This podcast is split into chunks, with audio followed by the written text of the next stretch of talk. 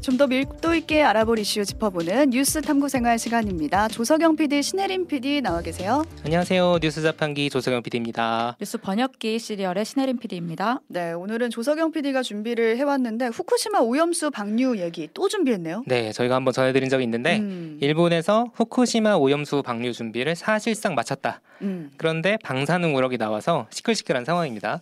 같이 살펴보겠습니다. 네, 방사능 우럭. 네, 말부터 너무 무섭죠. 네. 그러니까요. 우럭은 굉장히 귀여 귀여운 말 그 단어의 네. 생선인데. 자주 먹기도 하고요. 네, 그렇죠. 자, 일본이 후쿠시마 오염수 방류를 준비하고 있고 우리 시찰단이 지난달에 가서 이것저것 시설도 보고 왔다 음. 전해드렸죠. 네. 그런데 지난 5월에 후쿠시마 원전 근처에서 잡은 우럭에서 1만 8천 베크렐의 방사성 세슘이 검출이 됐습니다. 1만 8천. 네, 지금 유튜브와 레인보우로 사진 보여드리고 있는데 후쿠시- 후쿠시마 발전소거든요. 네. 저기 보시면은 그 육지 쪽이랑 바다 사이에 방파제가 있어요. 네. 그 방파제 주변에서 잡힌 우럭입니다. 음. 세슘은 엄청난 발암 물질이고요. 이게 1만 8천 베크렐이라는 게 숫자만 들으면 감이 안 오실 수 있는데 그러니까요. 일본 식품위생법 기준치의 180배입니다. 어, 아, 이러니까 감이 오네요. 180배. 먹으면 안 된다는 거네요. 당연히 먹으면 안 되겠죠. 네. 180배니까. 이걸 이렇게 매달 이렇게 물고기를 잡아서 확인을 하고 다른 농수산물도 마찬가지로 방사능 검출치를 확인을 하고는 있어요. 음. 네. 근데 이제 지난 4월에도 같은 장소에서 잡힌 쥐노래미 쥐노래미. 이거 사실 모르시는 분들도 계실 텐데 강원도에서 맛있는 횟감으로 통하는 생선이라고 합니다. 우리나라도 좋아하는 네. 우리나라에서도 좋아하는 생선이죠. 이 쥐노래미에서도 세슘이 1200 베크렐. 오. 아까 천 그러니까 이건 기준치의 120이었죠. 네. 180배였으니까 그렇죠. 이번엔 120배. 120배. 맞습니다. 오염수가 방 오염수 방류가 이게 시작 아직 안 됐잖아요. 그렇죠. 거의 되는 거의 이제 되는 거죠. 이제 되는 건데 네. 아직 시작도 안 됐는데 이런 왜 수치가 왜 이런 나왔어? 수치가 이런 나왔을까? 의문이 듭니다. 라는 거죠. 쉽게 말하면은 지하수가 원전 사고 현장이랑 연결이 돼 있습니다. 네. 자, 여기서 짚고 가야 할 사실이 하나 있는데 음. 후쿠시마 원전 사고 벌어진 게 2011년이거든요. 음. 네. 근데 몇 년 전까지도 오염수가 170톤씩 새로 발생하고 있다. 새로 이거 이게- 모르셨을 수도 네. 있어요. 어, 왜 오염수가 새로 발생하고 있지? 네. 그러니까 지금은 이게 줄고 줄어서 하루에 한 190톤 정도 나온다고 하는데 지하수가 네. 원전 현장에 계속 들어오니까 오염수가 또 계속 그만큼 발생을 한 거죠. 그러니까 원전 사고 현장이 있는데 지하수가 그 안으로 계속 들어오니까 그렇죠. 오염수가 새로 만들어지고 새로 만들어지고 만들어지고 만들어지고. 근데 그게 줄어들었다는 거네요. 조금은 수 줄었죠. 있으면 나갈 수도 있는 거 아니에요? 그렇죠. 네. 그 차수벽이라는 걸 세워서 그러니까 물을 막는 벽을 세워서 이걸 막겠다고는 했는데 100% 막질 못합니다. 네. 그렇죠. 그러니까 지금도 오염수가 지하수로 나가고 지하수는 또 바다로 이어지고 그러겠죠. 그러고 있습니다. 그러니까 아직 방류를 시작하기도 전인데 이러면 본격적으로 방류가 시작되면 어떡하냐 음. 이런 우려가 나오는 겁니다. 우리 정치권 우리나라 정치권에서 뭐라 그래요? 자 민주당 강선우 대변인이 이런 얘기를 했습니다. 일본이 후쿠시마 오염수를 해양에 투기하고 나면 세슘 우럭이 우리 바다에서 잡히지 않으리라는 보장이 있습니까? 라고 비판을 했습니다. 음. 무섭네요. 세슘 네. 우럭 이렇게 말을 하니까 그렇죠. 국민의 입장은 어떤가요? 국민의힘 성일종 정책위 의장은 그런 게 흘러서 우리 바다에 올 가능성은 없다. 없다. 이렇게 선을 어, 그었습니다. 단호하네요. 단호하죠. 가능성이 없다니. 그리고 국민의힘과 정부에서는 그래도 이제 수산물 검사도 강화하겠다. 음. 이런 입장을 밝혔고요. 일본 도쿄 전력에서 이런 방사능 수치를 조사를 해가지고 발표를 하거든요. 네. 물고기가 항만을 빠져나가지 못하도록 그물을 설치하겠다. 어, 자 이거는 저는 잘 모르겠어요. 물고기가 문제가 아니라 물에 섞여 있는 방사능 물질이 문제잖아요. 그렇죠. 사실 네. 우럭 같은 생선은 정주형 물고기라 그래서 많이 네. 안 움직인다고 해요. 그러니까 아. 우리가 그 음. 우럭이 올까봐 걱정하는 게 문제가 아니라 실제로 그 우럭이 오염시킨 방사능 물 네. 그게 올까봐 이제 그게 걱정이 그게 되는 걱정인 거잖아요. 건데. 그러니까요. 그러니까 성일종 정책위장 말에 따르면 세슘은 물보다 무거워서 가라앉기 때문에 원래 그 근처에서 많이 나온다. 그러니까 원전 음. 근처에서 많이 나올 수밖에 없다. 자, 세슘이 물보다 무거워서 가라앉는다는 거 잠시 후에 또 언급할 일이 있기 때문에 기억을 좀 해주시고요. 세슘은 네. 물보다 무겁다. 네, 그러니까 일각에서는 이런 얘기도 사실 해요. 우리나라로 들어오는 이 오염수가 다른 나라에도 언젠간 흘러가는 거 아니냐. 음. 그런데 그들이 가만히 있지 않느냐. 그렇죠. 정말 문제가 오염수에 있으면 문제 있는 오염수면 다른 나라도 이렇게 가만히 있지 않을 거다라는 얘기를 해요. 그렇죠. 다른 나라도 가만히 있지 않습니다. 태평양 섬나라들이 모여서 이제 방류 연기해야 한다 주장하고 있고요. 네. 피지에산 장관이 이제 일본에 따끔하게 그렇게 음. 안전하면 일본에 써라 음. 이 얘기랑 또 화제가 되기도 했습니다.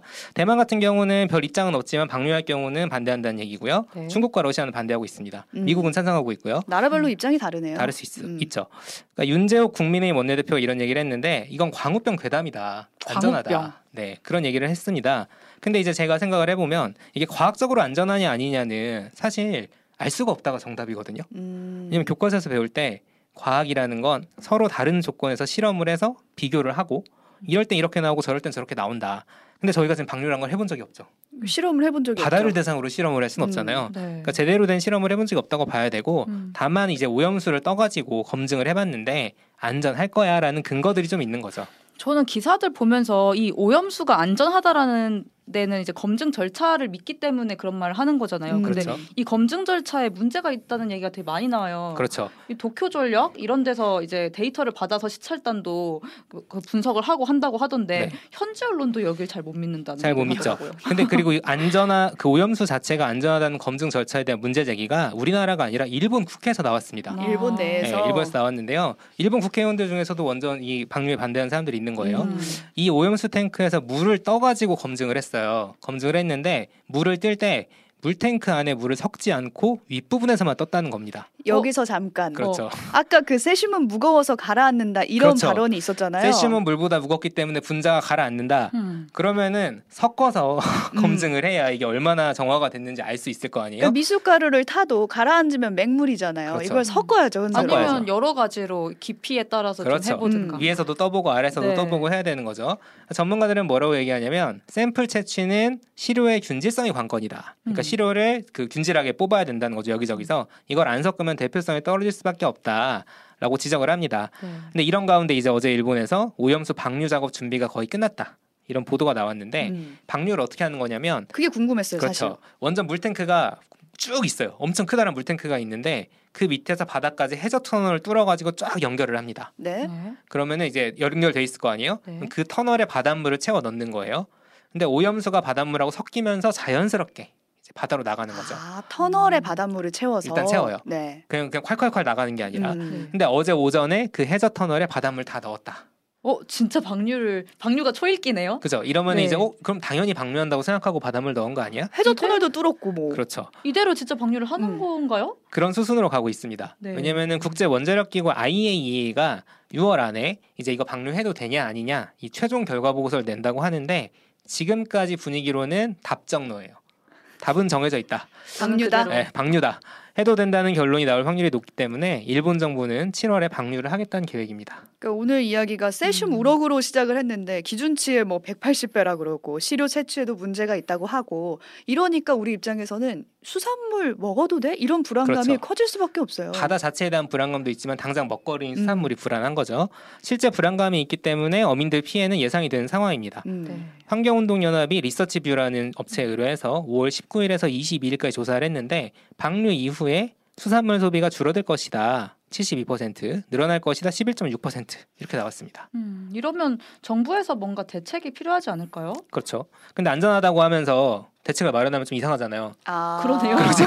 그러네요. 그러네요. 안전은 하지만 일단 그 안 먹을 거니까라고 하면 안 되고 음. 그러니까 사실 지금 국민의힘과 정부 입장은 민주당이 괴담을 퍼뜨리고 있다. 이거 안전한데 왜 위험하다고 하느냐.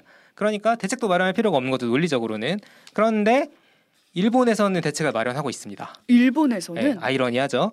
우리도 불안한데 일본 소비자, 소비자들은 얼마나 불안하겠어요. 그러겠죠. 그리고 실제로 후쿠시마 앞에서 지금 방사능 우럭이 나온다고 하니 어민들도 불안할. 불안하고 실제로 일본 내에서 어민들이 반대 활동을 하고 있습니다. 음. 방류에 관련해서. 또 일본에선 스시 진짜 많이 먹고 그렇죠. 네. 그래서 이제 일본 정부에서는 그런 여론 때문에 오염수가 안전하다고는 하지만 7,500억 원이 넘는 어민 지원 대책을 마련했습니다. 오, 그러니까 일본 정부 입장에서는 안전한 것과는 좀 별개로 별개다. 실제 소비가 줄어들 테니까 지원을 하겠다는 거네요. 그렇죠. 일종의 투트랙인 거죠. 음. 근데 한국은 대책이 과연 나올까 모르겠어요. 왜냐하면 아까 말씀드린 것처럼 국민의힘에서는 계속 안전하다고 하죠. 이거 괴담이라자고 하잖아요. 위험하다는 게.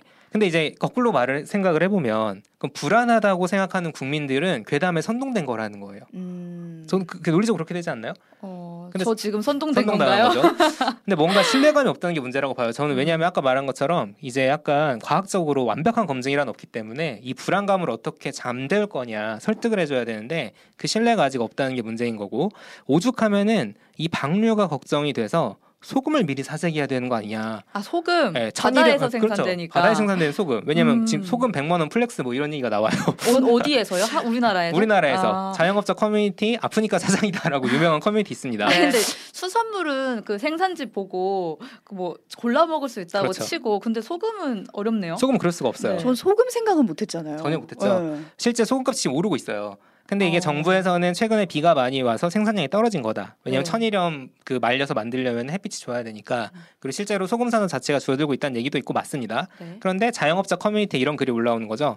소금 세 가마를 사놨다. 음. 방류가 확정되면 다섯 가마 정도를 더 사놓을 거다. 음. 소금 포대 이렇게 사진 인증이랑 함께 음. 올라오는 거예요. 그러니까 아까 말씀드린 것처럼 이게 과학적으로 안전한지 아닌지 음. 이게 사실 아, 아니다라고 말할 근거도 없어요, 사실. 그쵸. 근데 그렇다고 말할 근거도 없다면 그리고 국민들이 불안하다면 좀 정치적으로 국민들을 설득하려는 노력이 조금 더 필요한 시점이 아닌가.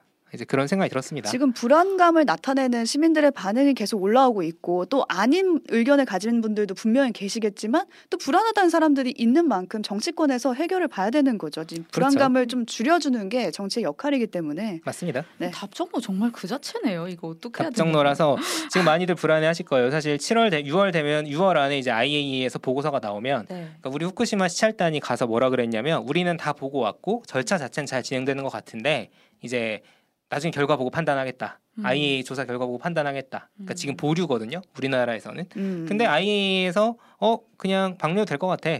라고 하면 우리나라 시찰단도 어, IAEA가 잘 했을 테니까 방류 해도 되겠지라고 하겠죠.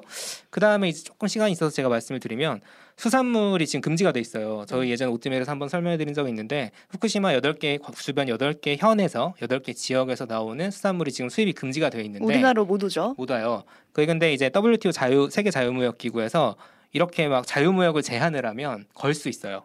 그래서 일본이 음. 걸었거든요. 네. 한국이 저렇게 수입 금지하는 거 부당하다. 음. 근데 거기서 우리나라 이겼어요. 왜냐면은 불안하니까 음. 이. 방사능 문제가 있으니까. 그런데 방류를 하면은 어떻게 되겠어요? 이건 어떻게 할 수가 없네요. 안전하다는 뜻이 돼버리는 거예요. 네. 국제사회에서 아, 국제사회에서 이 수산물 문제는 안전하다라는 걸 인증을 한 결과가 돼버리기 때문에 그럼 그 그러면은 금지도 풀릴 그렇죠. 수 있겠네요. 그러면 일본이 다시 걸겠죠. 왜 왜 안전하다는데 자유무역 음. 못해? 그러면 우리나라가 어떻게 될까? 이제 이 음. 부분도 다음에 되게 중요한 포인트가 되겠죠. 불안감은 음. 가면 갈수록 높아질 것 같아요. 정치적으로 해결을 볼 수밖에 없는 상황인 것 같습니다. 네. 오늘 여기까지 후쿠시마 오염수 방류 문제 자세히 탐구해 봤습니다. 오늘 2부 어떤 코너 준비되어 있나요?